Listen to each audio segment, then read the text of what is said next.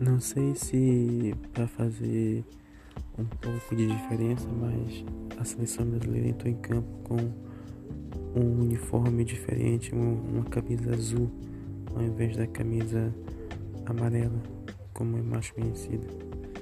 Talvez tentando desassociar a imagem do bolsonarismo.